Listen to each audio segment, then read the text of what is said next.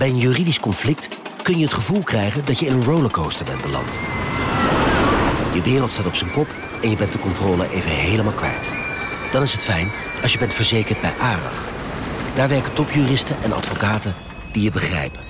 Die een stap extra voor je zetten. En je het gevoel van controle teruggeven. Met kennis en informatie, met heldere uitleg en met gericht advies. ARAG, juridisch probleemoplossers. Nieuw Aquarius Red Peach Zero Sugar. Met zijn heerlijke frisse persiksmaak zonder suiker draagt Aquarius bij tot jouw dagelijkse hydratatie en helpt zo mee om je vochtbalans op peil te houden tijdens alledaagse actieve momenten. Thuis, op het werk of onderweg. Ook verkrijgbaar in smaken lemon en orange. Probeer hem nu. In deze aflevering komt zelfdoding voor en dat kan mogelijk triggerend zijn. Als dit thema voor jou gevoelig ligt, maak dan de afweging of je verder wilt luisteren. Vanaf de redactie van NRC het verhaal van vandaag. Mijn naam is Gabriella Ader.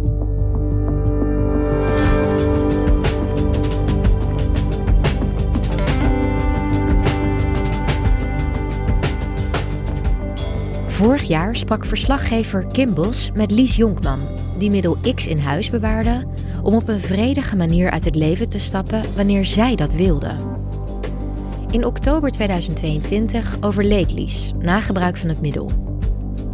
Kim hoorde van haar nabestaanden dat het overlijden van Lies een stuk minder humaan was dan gedacht. Terwijl het aantal zelfdodingen met middel X intussen stijgt.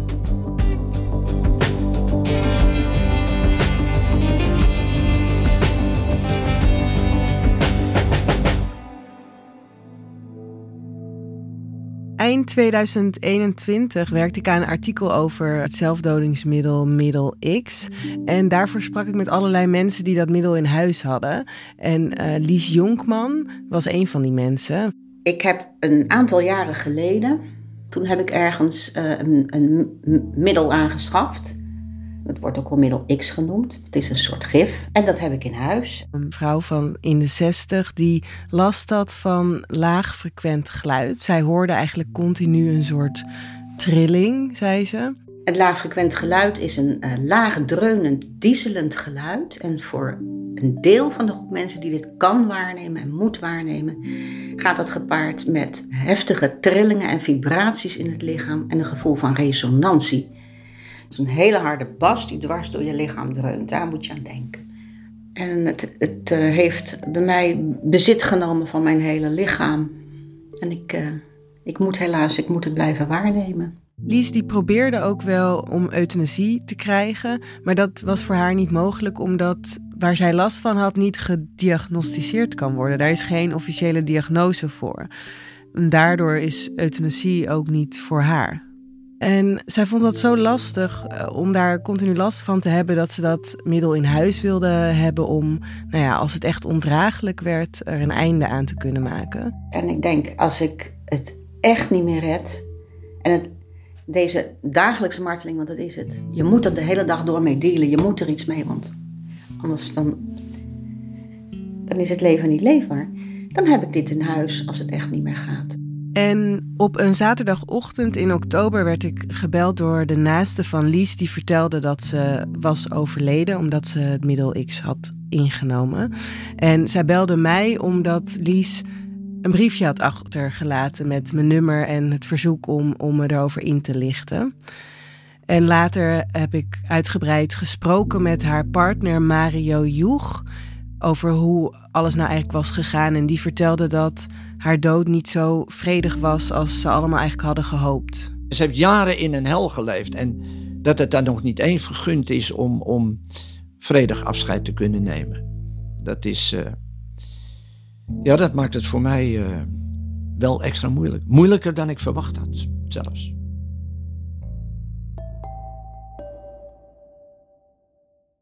Kim, um, Lies besloot dus een einde te maken aan haar leven met middel X. Maar wat was dat ook alweer precies? Ja, middel X, dat is een soort poeder dat normaal gesproken wordt gebruikt in laboratoria ja, voor allerlei toepassingen. Het zit ook bijvoorbeeld in een hele lage dosis in de coronatests. En in een hoge dosis is het middel dodelijk. En als je het eenmaal hebt ingenomen en je hebt genoeg ervan ingenomen, dan is het ook onomkeerbaar. Er is geen tegengif meer dan. En bijvoorbeeld een maag leegpomp of zo werkt ook allemaal niet. Nee, nee, ja, behalve als je het echt direct doet, geloof ik. Uh, maar niet als je ook maar iets, iets later bent. Ja. En toen ik bij Mario was, die woont in Almere in een ja, knus huis met heel veel boeken. En we zaten aan een houten tafel. En was wel fascinerend, want echt net naast ons op een dressoir stond dan een klein doosje waar Lies normaal haar make-up in bewaarde. Het is een, uh, een doosje met, uh, met bloemenmotieven erop. Er staat op uh, Le Fleur. Oorspronkelijk heeft daar een, een, reukwater, eau de cologne in gezeten. En nu zitten er wat, wat, wat opmaakspulletjes van Lies zitten daarin. Maar daar had ze dat, dat middel had ze daarbij, ja. En dat, ja, dat bewaarde hij daar ook met een foto van haar bij. En jullie zaten daar. Wat vertelde Mario jou over hoe het was gegaan? Nou ja, Lies liep al een tijd rond met het gevoel dat ze het leven niet makkelijk vond. Ze wilde heel graag leven, maar, maar ze vond het eigenlijk gewoon ondraaglijk door dat uh, laagfrequente geluid. Die trillingen gingen maar door en nachten zijn lang en het was uitzichtloos. En dus ze had op een gegeven moment had ze een hele strip slaappillen ingenomen en het middel X. Ze heeft wel, terwijl ze het al had ingenomen, appberichten gestuurd met een kennis. Want hij vroeg aan haar van, uh, wat ben je aan het doen? Toen zei ze van, uh, ik weet niet, ik heb het ingenomen en uh, het is allemaal vreselijk shit. En nou ja, ik denk, misschien ga ik wel dood, zei ze. Maar als je het middel X inneemt, dan is er geen weg terug. toen had ze ook nog, zei het wat met verwarde lettertjes, maar ze had dus nog geschreven, nou ja, als je een ambulance wil waarschuwen, dan mag dat wel. De achterdeur is open. En die kennis met wie Lisa aan het appen is, die belt een ambulance. En zo komt Mario, haar partner, uiteindelijk ook te weten nou ja, dat ze naar het ziekenhuis wordt gebracht. Dus ik ben meteen op de fiets gesprongen en, eh, en ben er naartoe gegaan. En uh, toen kwam ik in het ziekenhuis, ja. En kon hij daar bijvoorbeeld ook wel, kon hij meteen vertellen, nou ja, ze heeft dit en dit ingenomen, laat haar? Of... Nou ja, hij heeft inderdaad wel kunnen vertellen dat uh, ze dat middel had, had ingenomen. Dus daar konden ze dan ook wel iets mee in het ziekenhuis. Maar het was heel moeilijk natuurlijk om te zeggen van stop, ze wil dit niet. Omdat er heel veel mensen aan iemand werken. En het is natuurlijk ook het werk van zorgverleners om iemand beter te maken. En uh, toen kwam die zuster, die kwam aan. Ze zei, nou de toestand wordt nu heel snel slechter. Uh, wilt u hier wachten uh, of wilt u er toch... Ik zei, nou, ze zeggen, ja, maar wat u te zien krijgt zal voor altijd op uw netvlies staan. Ik zeg, ja, maar als er nog iets van bij, als er nog bij kennis is, dan, dan wil, wil ik dat ze weet dat ik er ben. Dus ik ging mee en inderdaad, het was, het was verschrikkelijk. Ze, ze waren bezig uh, heel hard op haar hartsteek te pompen. Het apparaat wat de hartslag aangeeft, uh, gaf ook alleen maar die slagen aan. Dus had van zichzelf had ze eigenlijk al geen hartslag meer. En er kwam nog iets bij. Ik dacht, het ergste wat kan gebeuren nu, is dat ze inderdaad gereanimeerd wordt. Want dat spul dat zal ongetwijfeld verwoestend in het lichaam hebben gewerkt. En misschien ook aan de hersens. Maar die tril zal misschien niet weg zijn. En wat voor hel komt ze dan in? En ze had ook altijd tegen mij gezegd: Mario, als mij wat overkomt, je gaat me niet reanimeren. Maar als daar acht man bezig zijn rond zo'n tafel, spring er maar eens even tussen en zeg van hé, hey, dat mag niet. Later die nacht overlijdt ze toch. En dan kan Mario nog niet naar huis, want het is geen natuurlijke dood. Dus ze, moet, ze moeten wachten op de politie. En die twee zusters die, zei, die overbleven, die zeiden tegen mij... Ja, nu moet u wachten, want het is geen natuurlijke dood. Dus de politie komt zo en dan moet u op wachten. En uh, maar als u dat wilt, we, we laten u wel even alleen. En toen kreeg ik dus een paar minuten om even afscheid te nemen. Nou, dat heb ik toegedaan. Inmiddels waren ook uh, haar ex-man Paul en uh, de jongste zoon Remy waren toch gekomen. En uh, toen hebben we met z'n drieën gewacht totdat de politie kwam. Regisseurs die namen de telefoon mee en er waren andere regisseurs al naar haar huis gegaan. Die hebben de laptop meegenomen. En de volgende dag is Mario naar het appartement van Lies gegaan. Het eerste eigenlijk wat ik zag toen ik binnenkwam, dat was dat de braakselsporen op de grond lagen. En waarschijnlijk heeft ze dat zelf nog een beetje daarvan weggehaald. Uh, want het was, uh, het was een, een heel dun laagje en, en, en opgedroogd. Maar het leek alsof ze wel al van weggeschept was. En dus wist ik op dat moment ook dat het geen zachte dood was geweest. Ze was niet vredig ingeslapen. Het was, uh, was afschuwelijk, ja.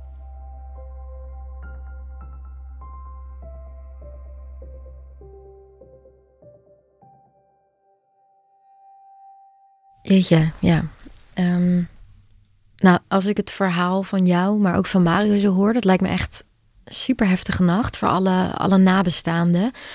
Maar ja, wat zegt het uiteindelijk over het gebruik van middel X dat, dat die avond toch zo is verlopen? Zo moeizaam eigenlijk. Ja, dat het misschien gewoon heel moeilijk is om ja, je dood in eigen hand te nemen op een prettige manier. Dat het geen zachte, vriendelijke dood hoeft te zijn zoals in een film. Iets waar je misschien toch wel op hoopt, hè? dat je gewoon wegzakt en omringd door je naasten ja, het laat zien dat het allemaal best wel rommelig kan verlopen. En nou ja, in, zij werd opgehaald door de ambulance. En in die ambulance is ze ook nog even bij geweest. Dus het is ook best een lange lijdensweg uh, in dit geval. Dus dat is allemaal best wel heftig. Um, dat is niet zoals je het graag zou willen. En wat ook nog meespeelt, is dat zij heeft wel eens gezegd dat ze wilde dat haar zoons bij haar dood zouden zijn. Alleen dat kon niet, omdat ze ook bang was dat zij dan bijvoorbeeld vervolgd zouden worden voor hulp bij zelfdoding. Of dat ze in ieder geval onderwerp van een onderzoek daarnaar zouden zijn, omdat hulp bij zelfdoding in Nederland strafbaar is. Dus dat heeft er waarschijnlijk ook toe geleid dat ze alleen is gestorven. Wij noemen het nu steeds middel X, hè? maar hoe komen de mensen aan dat daadwerkelijke middel, zoals Lies dus? Ja, dat heeft een geschiedenis. Dat we dat nu middel X noemen. Dat is in 2013 werd Corporatie Laatste Wil opgericht. Een organisatie die, nou, waarvan het belangrijkste doel het, het verstrekken eigenlijk van zo'n zelfdodingsmiddel is voor mensen die het leven niet meer uh, zien zitten. Nou, op een gegeven moment, een paar jaar na de oprichting, vonden ze een middel waarvan zij dachten: dit is te verkrijgen op de een of andere manier. En dit is ook nou, in, in hun ogen dan humaan. En dat bleek middel X te zijn. Nou, al gauw kwamen ze erachter dat ze dat zelf verstrekken niet kan binnen de grenzen van de wet, want dat is hulp bij zelfdoding daarna zijn ze eigenlijk gaan voorlichten. Ja, in, in huiskamergesprekken, vaak in een, intieme setting bij iemand thuis. Van nou, uh, ja, dit is zo'n beetje het middel en zo en zo zou je het uh, kunnen krijgen. En uh, die groep mensen die werd steeds groter. Het, volgens mij hebben ze nu ongeveer 30.000 leden. Dus Flink. Dat is best wat. En zijn er dan veel mensen die van dit middel gebruik maken? Hebben we daar cijfers van? Weten we daar iets van? Nou ja, we weten dat bij het Nationaal Vergiftigingen Informatiecentrum vorig jaar 16 meldingen zijn binnengekomen over mensen die dat middel hadden genomen. En van die 16 meldingen weten we dat 12 mensen ook echt zijn overleden. Van die vier weten we het gewoon niet zeker. En ter vergelijking, het jaar daarvoor waren dat er vier. Oh, dat is echt wel een enorme stijging. Ja, en die jaren daarvoor waren het ook zoiets. Dus het is echt wel, uh, ja, wel heel veel meer. Alleen bij dat vergiftigingencentrum, dat is echt helemaal geen waterdichte registratie. Want zorgverleners bellen daar naartoe als ze vragen hebben over een vergiftiging. Dus bijvoorbeeld krijgen ze wel eens telefoontjes vanuit de ambulance van zorgverleners die zeggen van ja, ik heb het idee dat het dit middel is, wat moeten we doen? En dan zetten zij een vinkje. Maar ze kunnen niet altijd meer bellen met die mensen. Ze weten niet altijd telefoonnummers om nog vragen te stellen. En als mensen geen vragen hebben over dat middel, als ze bijvoorbeeld weten van hoe ze moeten handelen, bellen ze dat vergiftiging informatiecentrum ook niet. Dus het kan heel goed zijn dat er veel meer gevallen zijn. die Ja, dat zou heel goed kunnen, ja. Maar hoe kan het dan zo toegenomen zijn? Nou, dat is eigenlijk onduidelijk. Het vergiftigingencentrum heeft er wel een verklaring voor. Die denken dat het komt doordat corporatie Laatste Wil vorig jaar op hun website de naam van middel X bekend heeft gemaakt. Waardoor het voor mensen makkelijker wordt om dat online op te zoeken. De reden dat corporatie Laatste Wil dat op hun website heeft gezet is dat ze merkten dat mensen gingen googlen naar middel X en dan ook wel eens uitkwamen op een ander middel dat volgens die corporatie minder goed was. En een andere reden is dat het gewoon past bij hun doelstellingen. En zij vinden dat iedereen zo'n middel zou moeten kunnen krijgen. Maar er is geen wetenschappelijk onderzoek naar geweest, dus het blijft gissen. Nu heeft corporatie Laatste Wil dat middel op zijn website gezet met het idee het is een humaan middel. Maar als ik jou zo hoor en als ik Mario zo hoor, vraag ik me wel af, ja, in hoeverre is dat waar? Ja, ik heb met de vorige voorzitter van corporatie laatst wel ook wel vaak over dit onderwerp gesproken. En die zei dan bijvoorbeeld, ja, doodgaan is nooit zoals in een film. Doodgaan kan een beetje rommelig zijn en ja, Zeker, ja. overgeven kan. Maar het belangrijkste is dat de dood erop volgt. En het allerbelangrijkste voor hun is dat je zelf de regie over je dood kunt nemen met dit middel. Maar ik heb ook wel voorgelegd aan het vergiftigingencentrum van is dit dan een humane dood? En zij vinden dat niet, want zij denken ja, braken, benauwdheid, nou soms een lijdensweg van een paar uur, ja, dat noemen zij niet humaan. Nee. En jij schrijft al langere tijd hè, over, over de dood, zelfbeschikking en middel X. Heb jij het idee dat het nu ook meer ter discussie staat? Nou ja, in ieder geval zijn we er de afgelopen jaren een stuk meer over gaan praten. En dat begon natuurlijk met de oprichting van corporatie Laatste Wil in 2013, die steeds dat gesprek zijn gaan aanzwengelen over regie over de dood. En daarnaast hebben we het heel veel gehad over de Voltooid Levenwet, een initiatief van D66 die, dit is heel gechargeerd, maar die ervoor moest zorgen om de drempel tot euthanasie eigenlijk een beetje te verlagen. En daarnaast is het natuurlijk ook zo dat we allemaal een stuk ouder worden. En dat komt met heel erg veel gebreken. En kan de zorg die mensen een stuk beter behandelen.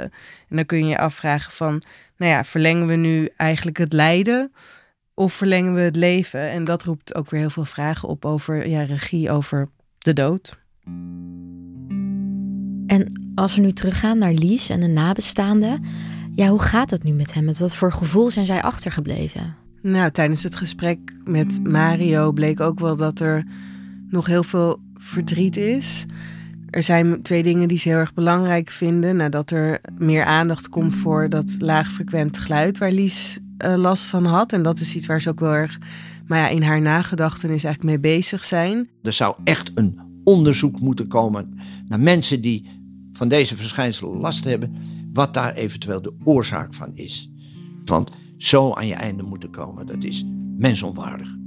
En het andere waar ze gewoon heel erg mee worstelen is de manier waarop zij is overleden.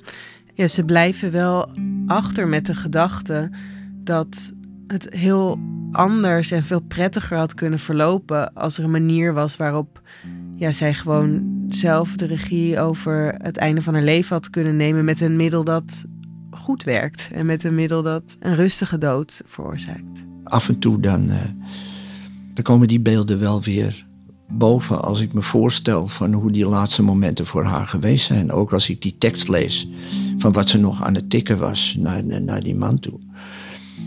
En, en, en, en wat ik daar in huis aantrof. Ze moet, erg, ze moet zich heel erg eenzaam hebben gevoeld toen. En ja, het is, uh, het is erg droevig, ja.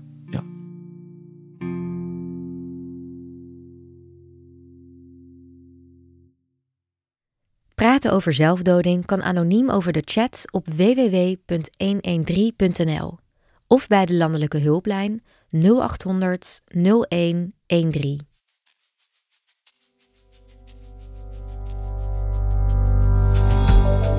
Je luisterde naar vandaag, een podcast van NRC. Eén verhaal, elke dag. Deze aflevering werd gemaakt door Ruben Best, Nina van Hattem en Marco Raaphorst. Coördinatie door Henk Ruigrok van de Werven. Dit was vandaag, morgen weer.